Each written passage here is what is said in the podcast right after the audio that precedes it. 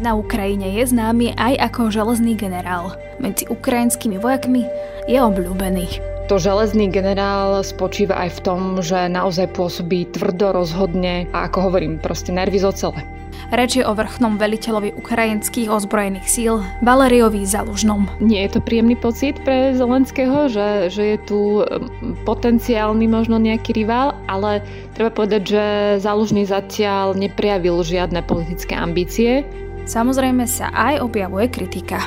To je téma podcastu Nahlas Ukrajiny so Stanislavou Harkotovou, ktorá sa už roky venuje ukrajinským témam a na Ukrajine sa nachádza aj teraz. No a moje meno je Denisa Hopková.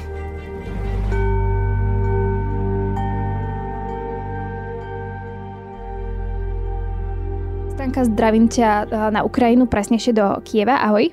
Ahoj. Budeme sa dnes rozprávať o tzv. železnom generálovi, ako mu hovoria, a presnejšie o Valeriovi Zalužnom. Úplne úvodná otázka, prečo ho teda volajú železný generál? No, lebo e, ja teda presne neviem, že, že prečo vznikla, alebo ako vznikla táto prezivka, ale viem si predstaviť, že to môže byť aj kvôli tomu, že, že generál Zálužný zdá sa má naozaj nervy z ocele, dokáže si vlastne zachovať ducha prítomnosť v tých najvážnejších situáciách a vie príjmať uh, veľmi dôležité rozhodnutie, na ktoré sa vzťahuje veľká zodpovednosť, takže viem si predstaviť, že to železný generál spočíva aj v tom, že naozaj pôsobí tvrdo, rozhodne a ako hovorím, proste nervy z ocele.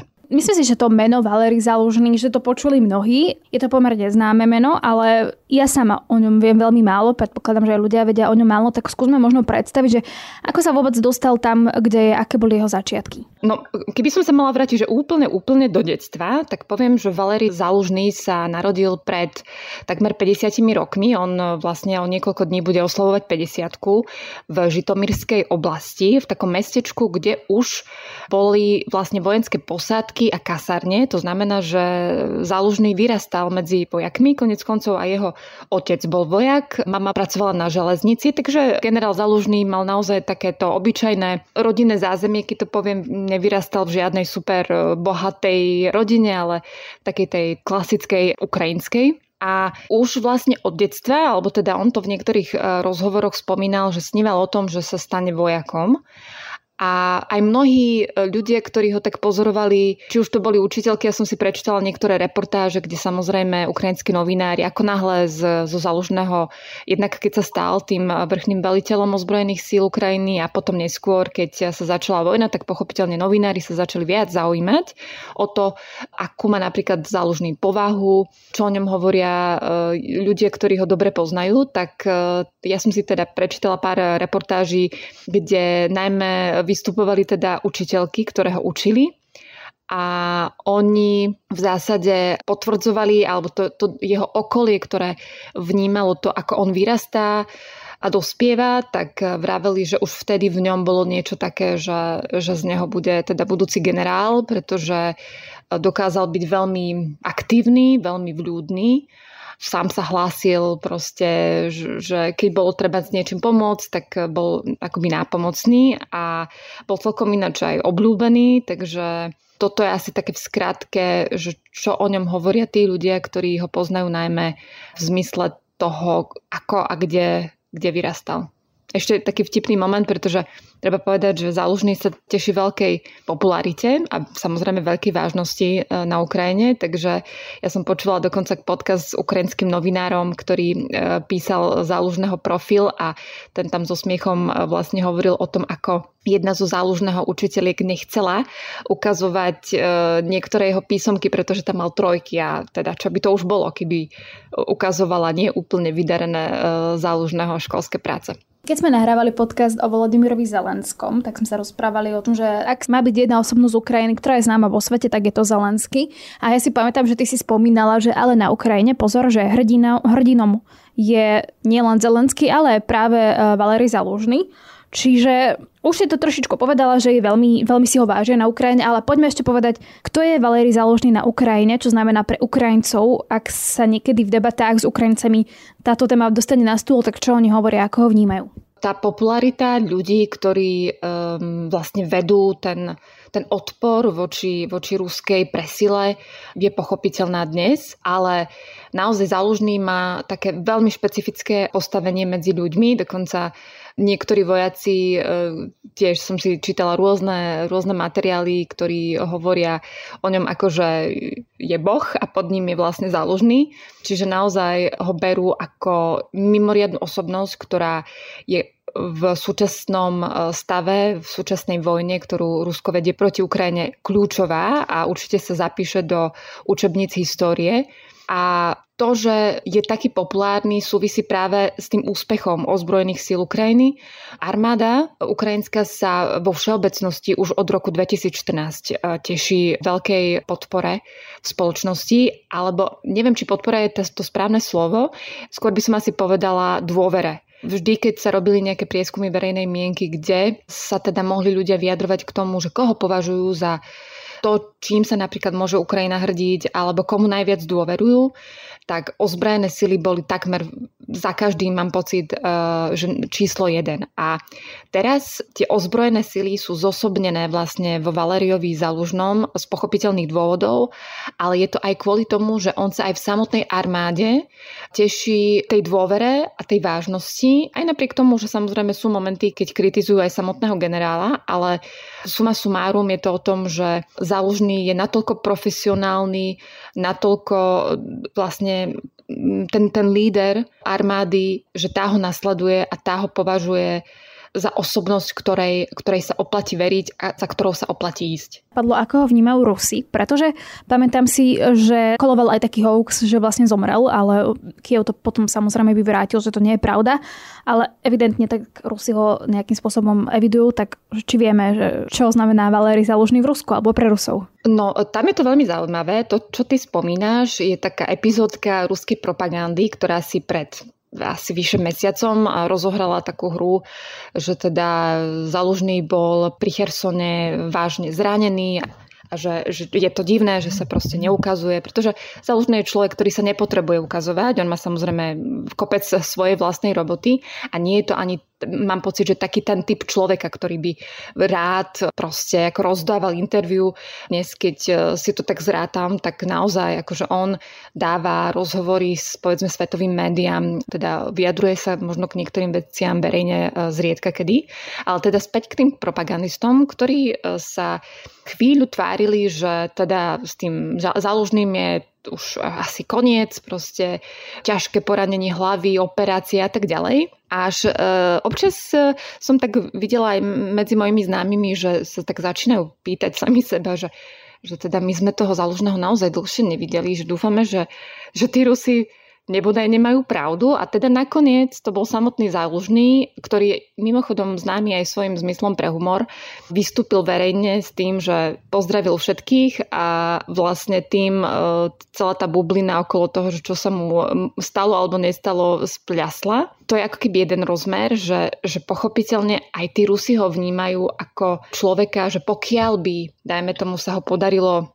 no nedaj Bože, zlikvidovať, tak by to bol absolútne najväčší úspech pomaly, hej, proste pre, pre Rusov. Ale má to ešte jeden iný rozmer. Ja som si čítala veľmi zaujímavý materiál, myslím, že vyšiel, teraz si nie som istá, že či to bolo v magazíne Times alebo v nejakom inom, kde samotný Valery Zalužný sa veľmi na to, že teda stoja tie armády proti sebe, celkom brutálnej vojne, tak sa s takým ako pomerne rešpektom uh, vyjadril k svojmu sparring partnerovi vo veľkých úvadzovkách z tej druhej strany, teda k, ku generálovi Gerasimovi, ktorý stojí na čele vlastne ruskej armády. A opisoval v tom rozhovore, ako vlastne on si prečítal tie Gerasimové texty, že on ako mm, berie tú Gerasimovú doktrínu a že Gerasimová považuje za vlastne toho akoby naj, jedného z tých múdrejších, alebo dokonca najmúdrejších, myslím, použil slovo. A veľmi zaujímavú reakciu to spustilo na druhej strane, pretože opäť budem sa odvolávať na predsa len skúsenejších, informovanejších ukrajinských kolegov, ktorí opisovali v niektorých materiáloch to, že Rusi vlastne ako trošku spomalili, respektíve to, ako vlastne generál Zálužný zareagoval priamo na, na, na Gerasimova, tak spôsobilo, že už to nie je ako keby ten že najväčší, najväčší nepriateľ. Čiže vidíš tam aj takéto keď e, aj tá ruská propaganda vie urobiť možno krok späť. Skrátka, akože vyskytol sa aj takýto zaujímavý moment, takže ja si viem predstaviť, že napríklad v ruskej armáde sa k nemu stávajú ako k tomu protivníkovi, ktorý má obrovské schopnosti a ktorého si možno aj Rusi môžu v zásade vážiť e, z pohľadu toho vojenského umenia. Ale to, ako ho vnímajú to proste uh, vnímajú ho podľa mňa v kontexte toho, že sa snažia obsadzovať Ukrajinu alebo teda prevádzať tú svoju tzv. špeciálnu operáciu a ozbrojené sily práve na čele s uh, generálom Zálužným im to znemožňujú.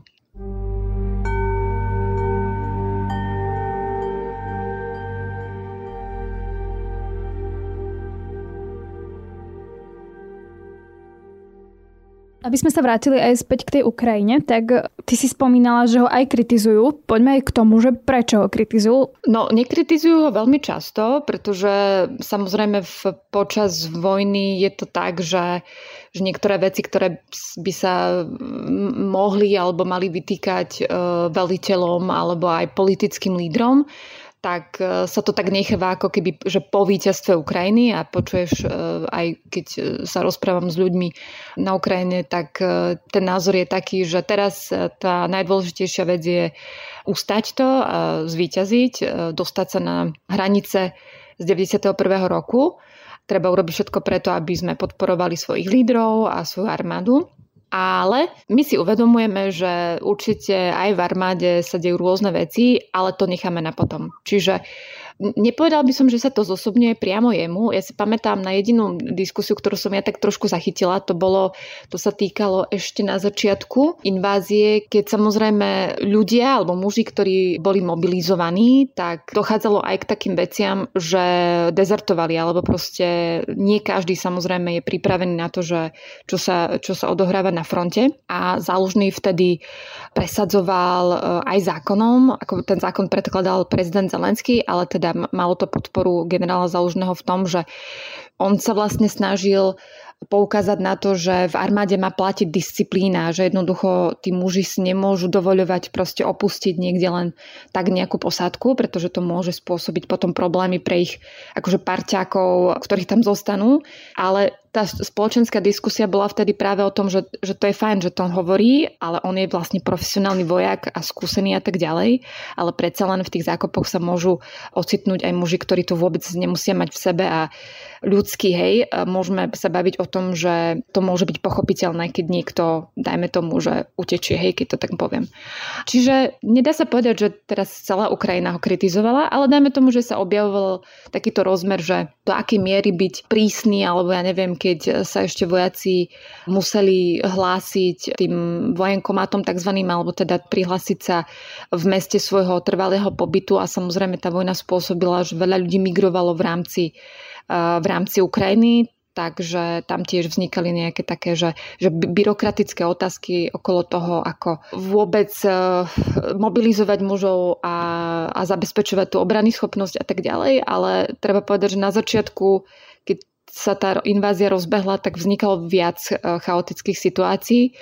Ale, ako hovorím, proste ja si viem predstaviť, že toto všetko, že prečo sa Rusi tak rýchlo dostali napríklad do Chersonu, alebo prečo sa tak rýchlo dostali do Mariupola, tak to je taká komplexnejšia otázka. Viem si predstaviť, že samozrejme po vojne sa asi na to budú pýtať aj, aj generála e, Zalužného, ale budú sa na to určite pýtať aj prezidenta Zelenského a jeho okolie a na výsledky tej spoločenskej debaty, e, keď to tak poviem, si budeme musieť samozrejme počkať. Na druhej strane som vlastne zachytila, že záložný hovorí, že on chce meniť to nastavenie celej armády, že dosť kritizuje takúto sovietskú kultúru v tej armáde a že, že by chcel mať civilizovanú armádu, že vlastne mu záleží aj na tých vojakoch. Je to tak? Presne tak. V zásade, čo robí generála Zálužného generálom Zálužným je presne to, že on od e, začiatku v zásade, keď začal kariérne rásť, jemu sa vlastne darilo pomerne rýchlo ísť v rebríčku hore, pretože pochopiteľne, keď si talentovaný jednak líder a vojak, tak e, samozrejme naberáš tie skúsenosti rýchlo a rýchlo dostávaš aj všetky tie, keď to tak poviem, akože hviezdičky, ale on je jeden, jeden z tých ľudí, ktorí veľmi moderne uvažujú o armáde ako o systéme a je, je známy práve tým, že už od 2014 roku, keď mal možnosť priamo pôsobiť na fronte. On velil vlastne sektoru C. Keď by sme sa vrátili do roku 2014, tak je to vlastne keď sa spustila vtedy ruská e, hybridná operácia proti, proti Ukrajine. To sú tí tzv. separatisti, ktorí začali obsadzovať mestské úrady a policie a tak ďalej. Spustili akože to tzv. separatistické hnutie na východe Ukrajiny a samozrejme Ukrajina alebo centrálna vláda sa snažila tento fenomén potlačiť, až to nakoniec teda prerastlo do tej tzv. antiteroristickej operácie a do v zásade aj otvorenej vojny medzi Ruskom a Ukrajinou. A v tom čase už v lete 2014 záložný mal ako vlastne skúsený vojak skúsenosť toho frontu. To znamená, že on videl, ako to funguje, čo funguje, čo nefunguje, poznal tých aj svojich veliteľov a videl, ako reagujú vojaci. Vtedy to ešte bolo tak, že armáda ukrajinská bola nie v úplne akože dobrej kondícii. Tam sa hovorilo dokonca o tom, že z tej akože obrovskej inštitúcie schopných boja len 6 tisíc mužov, nehovoriac o tom, že povedzme Janukovičová vláda, tá proruská vláda rozpredávala proste majetok, zbranie a, a tak ďalej. To znamená, že ukrajinská armáda v 2014 eh, roku nebola úplne tak bojaschopná, ako je dnes. To, už, to sú dve úplne rôzne, ja by som povedala, až vesmíry.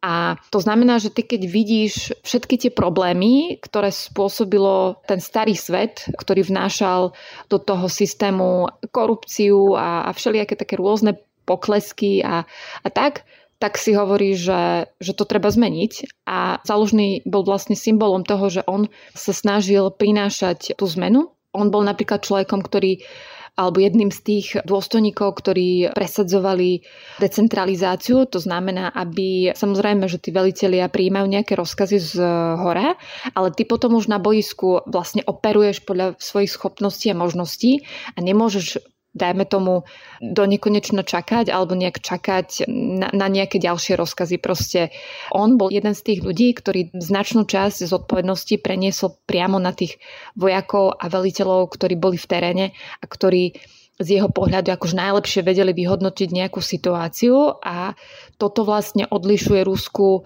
a ukrajinskú armádu dodnes, že jednotlivé brigády alebo, alebo nejaké prápory sú schopné samozrejme pod velením vyšším, ale zároveň je im umožnené prijímať rozhodnutia priamo na mieste už v závislosti od tej situácii. Samozrejme, to vyžaduje, aby tá jednotka bola vycvičená, vytrenovaná, vedela, čo robí ale od toho je tam presne celá tá organizácia, štruktúra, aby z tej armády urobila modernú, európsku, západnú, keď to tak nazvieme, alebo tú armádu, ktorá sa riadi štandardami NATO. A toto, tú modernitu a ten nový spôsob uvažovania a to prenášanie dôvery a zodpovednosti ľuďom dole, o tom je vlastne práca zálužného. Je veľmi zaujímavé napríklad počúvať, že on je napríklad ten typ človeka, ktorý sa vôbec nehrá na, na niekoho, že ja som veľmi dôležitý, najvyšší e, generál, že on si stále zachováva istý typ pokory a je známy napríklad tým, že on môže pokojne zavolať hociakému vojakovi alebo hociakému dôstojníkovi priamo do zákopu, pretože, ja neviem, chce niečo skonzultovať, alebo sa zaujíma o tú situáciu, alebo sa zaujíma vôbec o tých vojakov. Takže vlastne aj vďaka tomu sa on teší tej popularite, lebo má povesť takého toho, že on je jeden z nás, že nie je niekde tam ďaleko v Kieve v nejakom bunkri, ale že je schopný aj prísť, eh, dajme tomu, na nejaké miesto, nie úplne bezpečné, ale samozrejme generál, ktorý, ktorý velí proste všetkým tým jednotkám, potrebuje predsa len byť na inom mieste, než, eh, než niekde v zákope, ale napriek tomu to ten eh, generál aj robí a občas ho vidíme, že to teda tí, tí Ukrajinci risknú a, a idú s ním niekam, kde to nemusí byť úplne ako bezpečné ani pre ňo.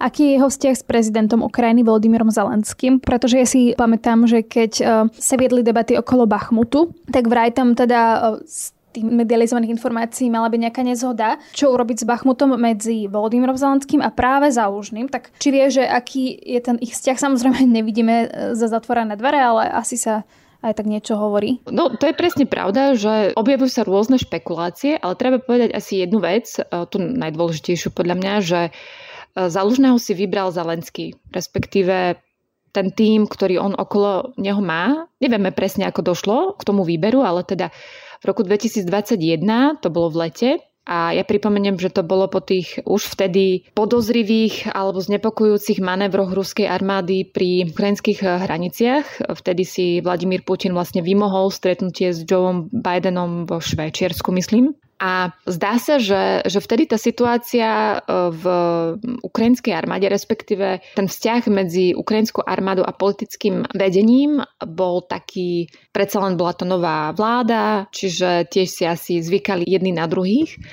A ja som zachytila takú informáciu, že napríklad vtedejší vrchný veliteľ Ruslan Chomčak mal také napäté vzťahy s vtedejším ministrom e, obrany Taranom, Takže predpokladám, že možno toto mohlo zohrať do istej miery e, rolu v tom, že, že teda Chomčaka vymenili a vybrali si ten Zelenského tým, alebo teda Zelenský si vybral, predpokladám, že aj po nejakých odporúčaniach, práve Zalužného. A Zalužný to dokonca komentoval v minulosti tak, že on to vôbec nečakal. Taký vtipný moment, že keď mu zavolali, že teda že čo, čo sa bude diať a, a kam pôjde, na aké miesto. Takže on vtedy oslavoval narodeniny e, so svojou manželkou a že to bola úplne nejaká bežná situácia, že pil pivo a zrazu akože tento telefonát. Čiže že ani on sám to nečakal, dokonca uvažoval v tom, že možno už nastal čas aj na nejaký výsluhový dôchodok, ale teda nakoniec, e, keď tá krajina e, si ho tak povolala symbolicky, tak vstúpil naozaj do tých služieb už z pozície vrchného veliteľa. To znamená, že ja predpokladám, že tam vidíš ten vzťah, že teda áno, Zelenský alebo Zelenského administratíva si vybrala práve jeho ako toho, komu dôveruje v už vtedy napätej situácii, pretože leto 2021 to bolo už naozaj pár mesiacov do ruskej invázie a tam sa začínajú potom ďalšie zaujímavé veci v tom príbehu, pretože jedna vec je vložiť e, niekomu do rúk tú dôveru, ale armáda je armáda a politika je politika, ja to tak poviem.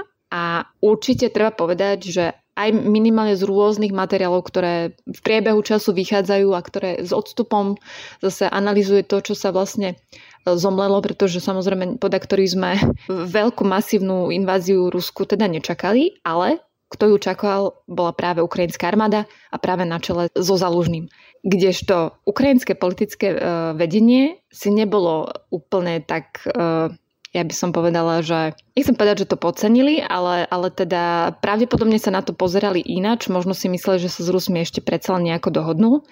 A tam zase nastal ten zaujímavý moment, že kým Zalužný sa tak trochu ako potichu a potajme pripravoval, on dokonca spustil koncom roka cvičenie vojenské. A ja som dokonca niekde zachytila, že, že ani vlastne prezidentovi e, nebolo povedané, že to už je tá príprava, keď sa proste premiestňujú jednotky z jednej strany Ukrajiny na druhú, pretože potom, keď Rusi napríklad zautočili, tak to napálili tie rakety do prázdnych budov, pretože tá posadka bola niekde už mimo. Čiže toto opäť akože ukazuje na nejakú dynamiku vzťahu, kedy generál sa pripravuje a politické vedenie tak ako dúfa možno v to, že sa dohodne s Rusmi Úplne posledná otázka. Či ale zálužný nie je trošku konkurencia pre uh, Zelenského, možno do budúcna, ja neviem, aké má zálužný ambície, samozrejme po vojne, môžeme sa rozprávať, čo bude po vojne, ale ak je takto populárny, vnímaný Ukrajincami ako hrdina, tak môžeme si predstaviť, že pre politika to asi nie je možno, že príjemný pocit, že niekto by mu mohol konkurovať. No, určite nie je to príjemný pocit pre Zelenského, že, že je tu potenciálny možno nejaký rival, ale treba povedať, že zálužný zatiaľ neprejavil žiadne politické ambície a myslím, že to v minulosti aj vylúčil, že by išiel do politiky, ale určite pokiaľ by vznikla nejaká v úvodzovkách armádna strana a on by, ja neviem, mal byť nejakým lídrom alebo tak, tak ja si viem predstaviť, že, že by to bola strana, ktorá by bola prudko volená a zároveň si ale keď už nie on, tak ja si viem predstaviť, že do budúcnosti samozrejme tí ľudia, ktorí bojovali v tejto vojne, čiže veteráni a ľudia, ktorí sa možno viac angažovali v obrane krajiny, a nie sú to len teda vojaci, ale povedzme dobrovoľníci by do budúcna určite sa chceli viac angažovať občiansky. A viem si predstaviť, že možno do budúcna vznikne strana, kde, kde nájdú